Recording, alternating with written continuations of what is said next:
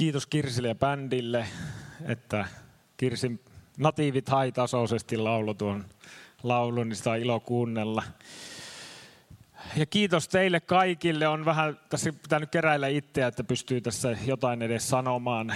Tämä on kuitenkin tunteikas hetki, kun ollaan taas lähdössä ja te olette jäämässä tänne. Ja ei voi sanoa, että tämä olisi yhtään helpompi lähtö kuin silloin viisi vuotta sitten, kun lähdettiin ekan kerran Taimaa vähän pidemmäksi aikaa. Ehkä nyt on realiteetit enemmän tiedossa siellä päässä, niin sitten siinä on ehkä viimeisimmätkin semmoiset lähetysromantiikat jo kadonnut ja poistunut, mutta senpä takia yhdyn vaimon sanoihin siitä, että on niin turvallista lähteä, kun tietää, että te olette meidän takana ja meillä on kuusi muuta lähettävää seurakuntaa, jotka myös rukoilee meidän puolesta ja on rohkaisuin mukana meidän matkassa, niin se on, se on todella tärkeää. Ja kiitetään myös erikseen siitä taloudellisesta tuesta. Me tiedetään, että nämä ajat ei ole helpot ja ne ei ole mitään helppoja päätöksiä, että halutaan satsata tällä tavalla lähetystyöhön. Niin kiitetään siitä uskosta, joka tässä seurakunnassa vallitsee siihen, että Jumala pitää huolen. Ja Jumalan valtakunta tulee myös kaikkien tarpeiden muodossa, mitä hänen sanomansa ja evankeliumin julistaminen vaatii taloudellisesti ja muuten. Mä otan täältä taskusta yhden semmoisen havainnollistavan jutun tähän mun saarnaan liittyen. Ootas nyt kun mä saan sen tuosta käteen. Tämmönen. Näkyykö? Ei näy. Tämä on tosi pieni, se näkyy just ja just mulle itselleni. Ja nyt kun puhutaan Jumalan valtakunnasta, niin kuka osaa arvata, mikä mun kädessä voisi olla? sinapin siemen. Mä yllätyin itse, mä en ole koskaan pitänyt sinapin siementä kädessä, enkä se ole nähnyt. Ja sitten kun mä menin eilen Prismaan, niin mä oikein yllätyin, miten pieni se onkin.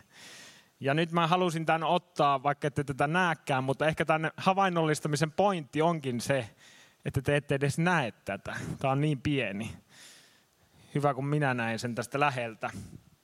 Mutta tämä on se yksi vertaus, mihin Jeesus vertaa Jumalan valtakuntaa. Ja luetaan tämä, tämä teksti. Mä Tuomalta kysyin ennen tätä joitakin, oliko viikko sitten, pari viikkoa sitten, että mitä mun pitäisi puhua täällä. Yritin sälyttää vastuuta Tuomolle, että puhu omien. Ei, mutta ajattelin, että miten, miten Tuomo näkee pastorina, niin Tuomo sanoi, että no se on lähetyskokous ja siellä on ehtoollinen, että puhu jotain niistä että niihin liittyvää. Ja sitten mä ajattelin, että mikä liittyy eniten, niin on tämä Jumalan valtakunta. Siinä on, se on lähetystyön ydinasia, se on myös ehtoollinen.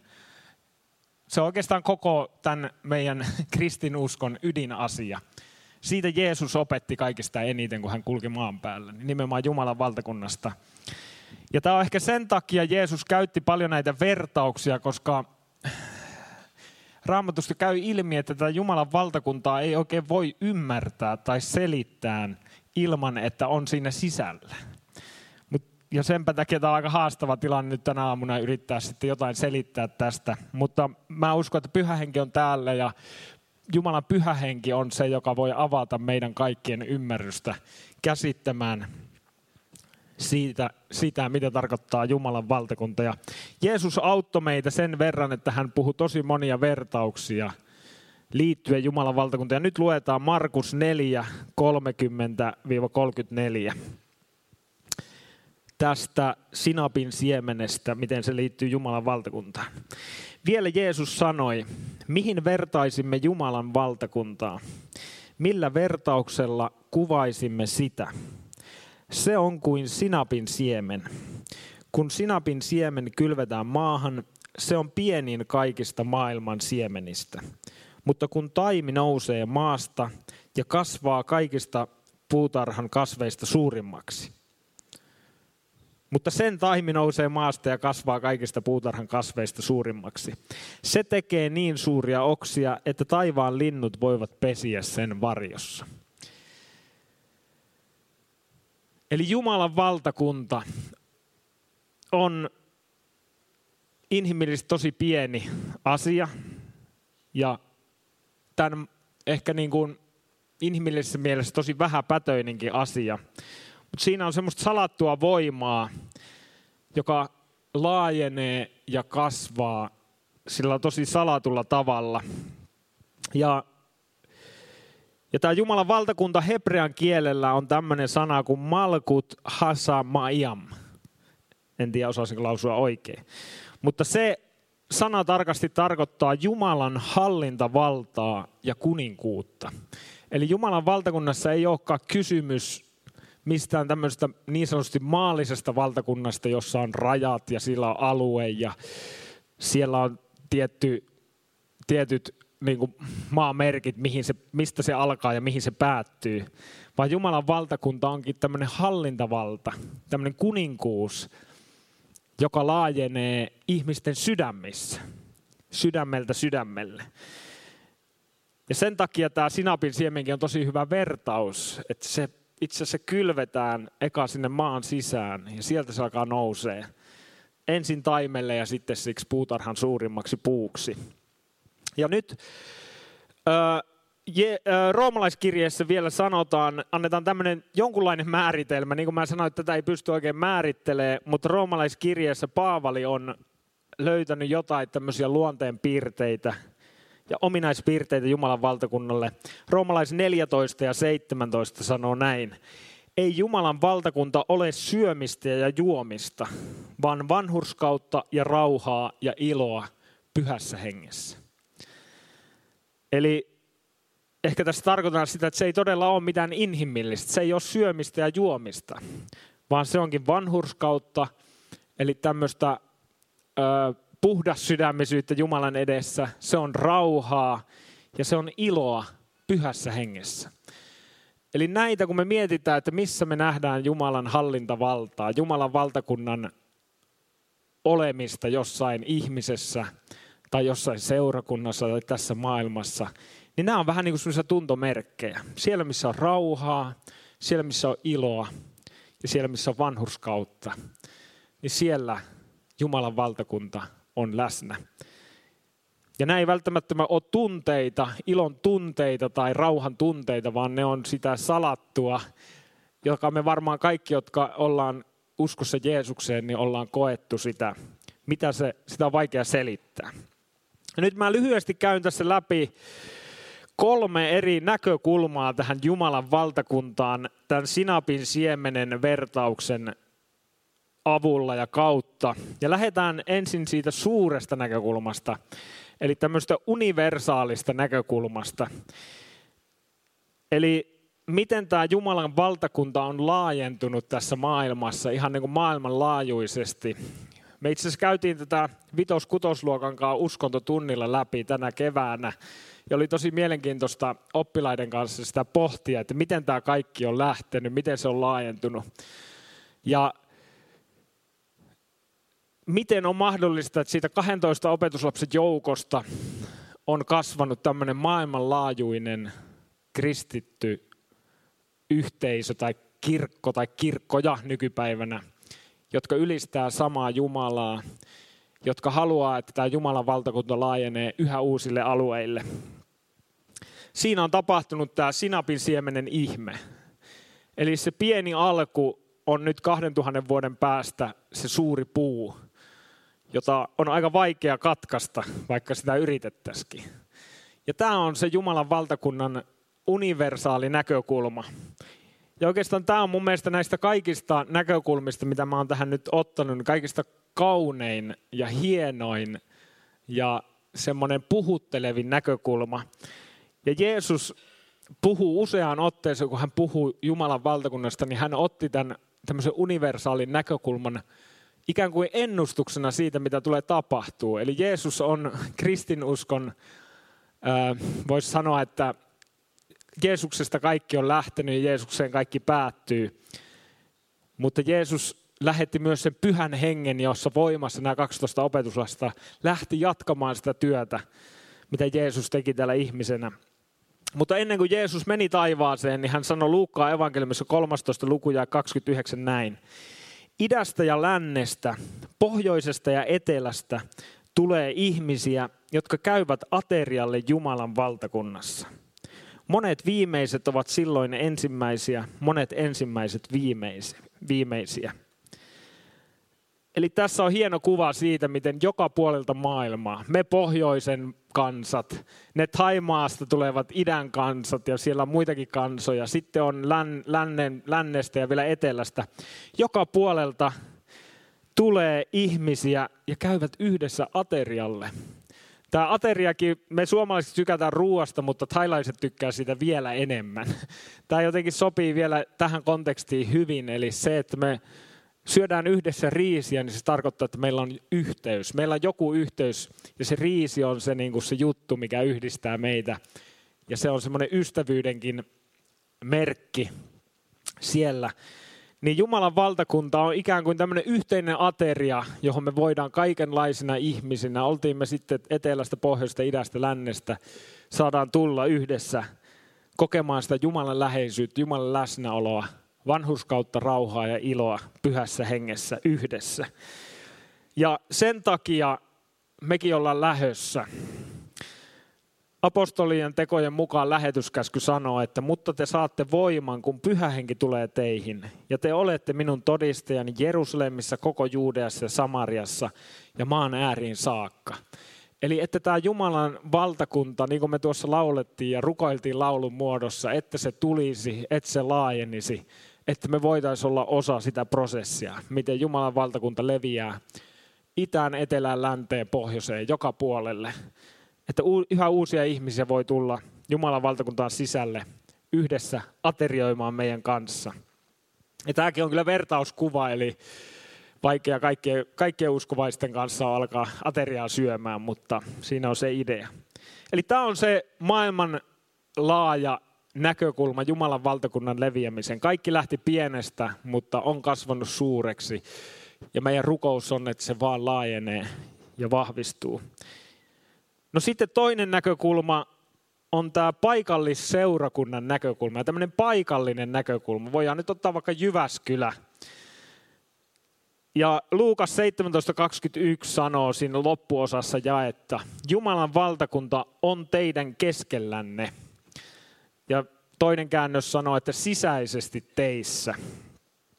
Eli Jumalan valtakunta ei ole vaan semmoinen, joka näin maailmanlaajasti toimii, vaan Jumalan valtakunta on täällä Jyväskylässä, koska Jumalan valtakunta on sisäisesti meissä. Missä ikinä me liikutaan, mihin me ikinä mennäänkään, niin Jumalan valtakunta menee sinne meissä, meidän kautta. Ja sekin on sellainen salaisuus, mitä on vaikea ymmärtää järjellä. Ja mä oon verrannut tätä niin kuin paikallisseurakuntaa usein, kun on jutellut kavereiden kanssa ja pohdittu näitä asioita, niin verrannut suurlähetystöön. Eli me ollaan jonkun verran tehty yhteistyötä Thaimaassa suurlähetystön kanssa ja ollaan seurattu sitä diplomaattien toimintaa, miten he toimii. Niin heidän tärkein tehtävä on tuoda julki suomalaisuutta Suomen suurlähetystön sillä Bangkokissa. Kaikin keinoin he yrittää välittää sinne Taimaa, Taimaahan ja eri kansoille, miten hyvä Suomi on. Miten hienoa olisi, että kaikki tulisi vaan tuntemaan Suomen ja olisi, olisi niin kuin jotenkin osa sitä suomalaisuutta ja yhä uudet ihmiset tuntisivat sen, millainen maa Suomi on. Niin meillä seurakuntana on vähän tämmöinen sama tehtävä. Eli me ollaan nyt niin kuin Jyväskylän helluntai-seurakunta on suu, Jumalan valtakunnan suurlähetystö tässä Jyväskylän kaupungissa. Me saadaan olla kehumassa Jeesusta, me saadaan olla kehumassa meidän valtakunnan kuningasta, johon meillä on henkilökohtainen suhde. Me tunnetaan tämä meidän kuningas henkilökohtaisesti, niin silloin meidän on helppo häntä myös kehua ja kertoa uusille ihmisille. Niin kuin Sofia kuvasi hyvin, miten me voidaan sitä tehdä jopa ilman sanoja. Olla välittämässä sitä rauhaa, iloa ja vanhurskautta ihan meidän omalla olemuksellamme niihin yhteisöihin, missä me ollaan. Ja sitten tulla aina tänne yhdessä ylistämään Jumalaa, niin kuin me tänään on tultu. Ja mä oon lukenut aina tässä vuoden, vuoden aikana, kun on täällä käynyt näitä nimiä. Täällä on Alfred ja sitten oli Jenny ja Lyydia ja Riikka. Se oli ilmeisesti toinen Riikka, että ollut siinä. Ei ollut Riksu silloin perustamassa seurakuntaa. Mutta nämä nimet on niiden ihmisten nimiä, kun sä täällä liikut näiden huoneiden ovissa lukee, niin niiden ihmisten nimiä, jotka on perustanut tämän seurakunnan. Ja taas mä otan tämän sinapin siemenen kuvaamaan sitä, että ne oli tosi pieni joukko. Olisiko ollut noin kymmenkunta ihmistä, jotka sai näyn, että tulee perustaa Jyväskylän helluntai-seurakunta tähän kaupunkiin. Ja nyt meitä on moninkertainen määrä jo pelkästään tässä koolla, mutta mä tiedän, että meitä on vielä paljon enemmän, jotka on osa tätä paikallisseurakuntaa. Eli tässäkin kontekstissa siitä pienestä sinapin siemenestä on kasvanut iso puu. Ja me saa olla tähän kaupunkiin välittämässä Jumalan valtakuntaa. Ja kolossalaiskirje, Raamattu on täynnä hienoja kuvauksia Jumalan valtakunnasta niin vanhassa testamentissa kuin uudessa testamentissa. Ja kaikesta siitä, mitä siihen liittyy, mutta mä yhden valitsin, mun yksi lempijae raamatusta. Kolossalais 1, 27, 28. Hän on tahtonut antaa heille tiedoksi, miten häikäisevän kirkas on tämä kaikille kansoille ilmaistava salaisuus. Kristus teidän keskellänne, kirkkauden toivo. Häntä me julistamme ja me neuvomme ja opetamme jokaista ihmistä kaikella viisaudella, jotta voisimme asettaa jokaisen ihmisen Jumalan eteen täysi-ikäisenä Kristuksen tuntemisessa. Tässä on jotain semmoista, mikä on se seurakunnan olemassaolon tarkoitus. Se seurakunnan ää, perustehtävä. Olla julistamassa tätä kirkkauden toivoa, joka kätkeytyy Kristukseen, tähän Jumalan valtakuntaan. Olla ihmettelemässä sitä Kristuksen häikäisevää kirkkautta. Ja se, kun me ihmetellään, ylistetään Jumalaa, niin se ö, heijastuu meistä myös tähän ympäröivään yhteiskuntaan. Ja me voidaan olla osa sitä suurta paikallisseurakuntien ryhmää tässä maailmassa, tai Jyväskylässä, että jokainen ihminen tässäkin kaupungissa voisi tulla Jumalan eteen täysi-ikäisenä Kristuksen tuntemisessa. Eli että se Jumalan valtakunta on laajentunut niin paljon, että meitä voidaan sanoa hengellisesti täysi-ikäisiksi. Ja tässä meillä on tehtävää Jyväskylässä, tässä meillä on tehtävää Taimaassa, niissä paikallisseurakunnissa, joissa mekin toimitaan. Mutta tämä on se näkökulma, mistä me saa olla kiitollisia. Että oli nämä Alfredit, Jennyt, Lyydiat, Riikat, Otot ja ketä niitä oli, jotka oli valmiita laittaa itseään likoon Jumalan valtakunnan hyväksi sillä lailla, että he perusti tämän seurakunnan. Ja nyt me saadaan olla oman sukupolven keskellä tekemässä erilaisia tekoja Jumalan valtakunnan hyväksi. Ja sitten vielä kolmas näkökulma tähän Jumalan valtakunnan olemukseen on tämä henkilökohtainen näkökulma, josta Sofia jo oikeastaan tyhjäs pankin multa. Eli mulla ei ole siihen sillä lailla paljon lisättävää, eli miten se Jumalan valtakunta näkyy minun elämässä, sinun elämässä. Miten me henkilökohtaisesti pääsemme osalliseksi Jumalan valtakunnasta. Ja Raamattu antaa tähänkin tosi selkeä yksiselitteisen neuvon uudesti syntymällä ylhäältä. Eli tulemalla uskoon. Se on se, mikä antaa meille mahdollisuuden tulla Jumalan valtakuntaa. Ja siinä hetkessä, kun me tunnustetaan, että Jeesus Kristus on meidän elämän Herra, me tunnustetaan, että ilman Jeesusta me ei voida saada meidän syntejä anteeksi. Me tarvitaan Jeesuksen Kristuksen veri, josta ehkä kohta lauletaan lisää. Me tarvitaan sitä, että me voidaan olla syyttömäksi julistettuja, eli vanhurskaita Jumala edessä.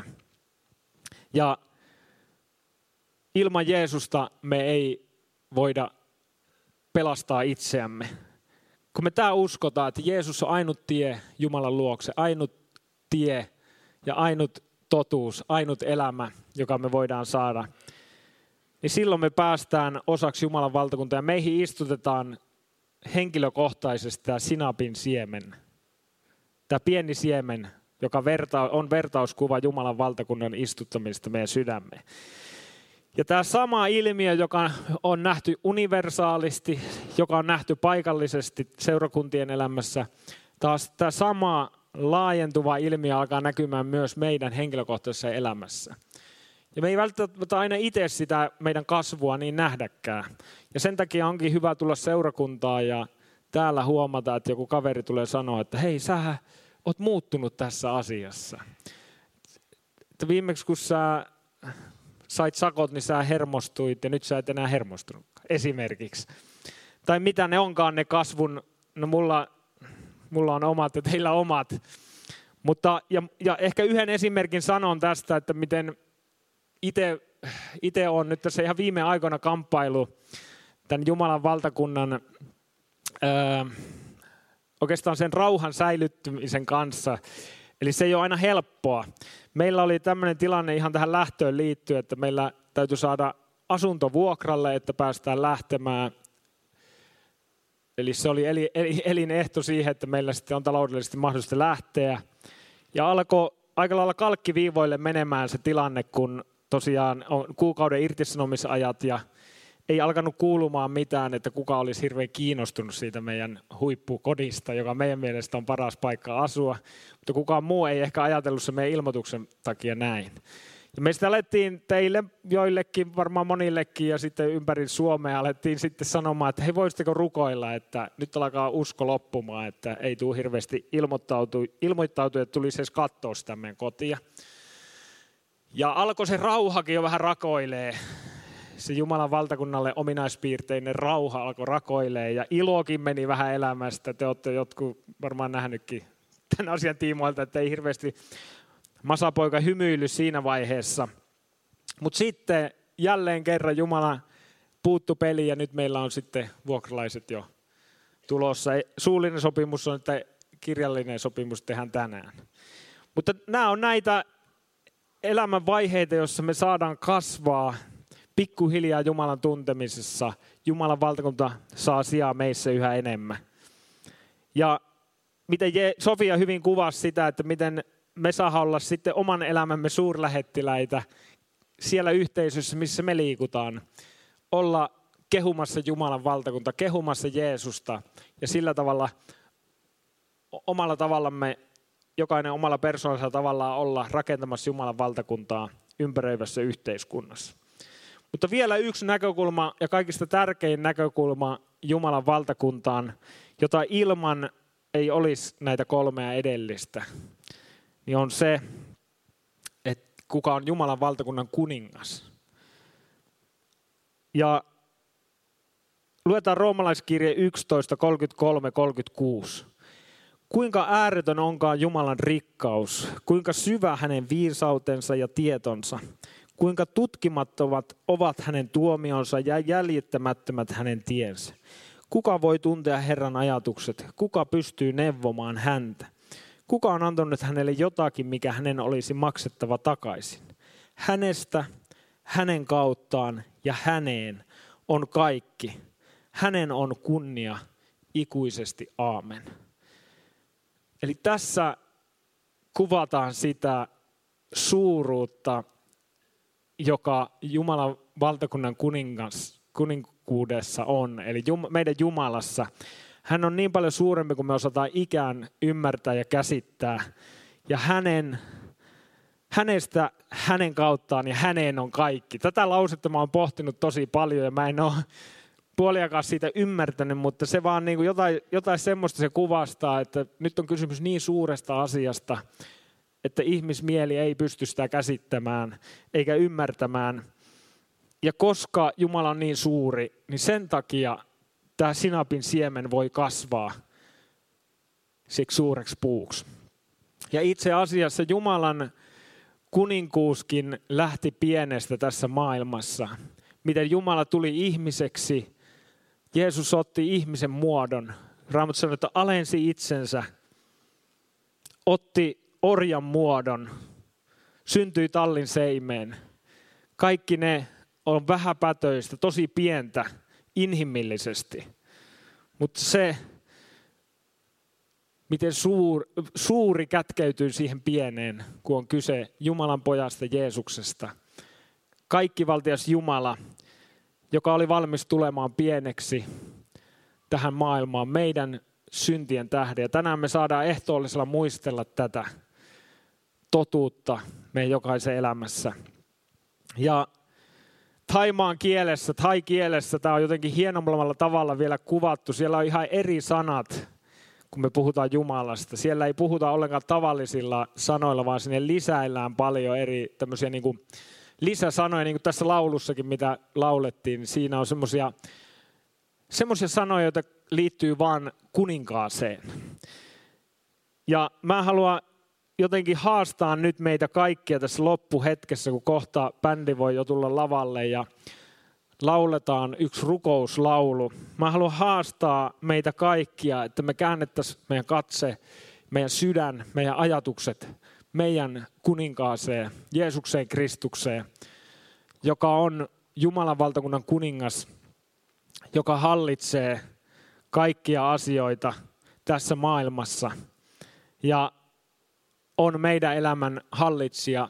Ja jos et sä vielä tunne Jeesusta, niin mä haluan haastaa sua miettimään, että voisitko sä antaa tänä päivänä elämässä Jeesukselle, että se Jumalan valtakunnan siemen pääsisi sussa alkamaan sen kasvun, jonka Jumala on tarkoittanut. Ja rukoillaan myös sitä, että pyhä henki avaa meidän silmiä, sydämen silmiä ymmärtämään ja näkemään kirkkaammin se salaisuus, jota mä ja kukaan muu ei osaa puhua sanoiksi. Että se näkyisi meidän omassa elämässä, tällä paikallisella tasolla, seurakuntaelämässä ja universaalissa näkökulmassa. Meidät kaikki on, mä uskon, kutsuttu kaikkiin näihin olemaan osa Jumalan valtakunnan rakentumista kaikilla näillä osa-alueilla.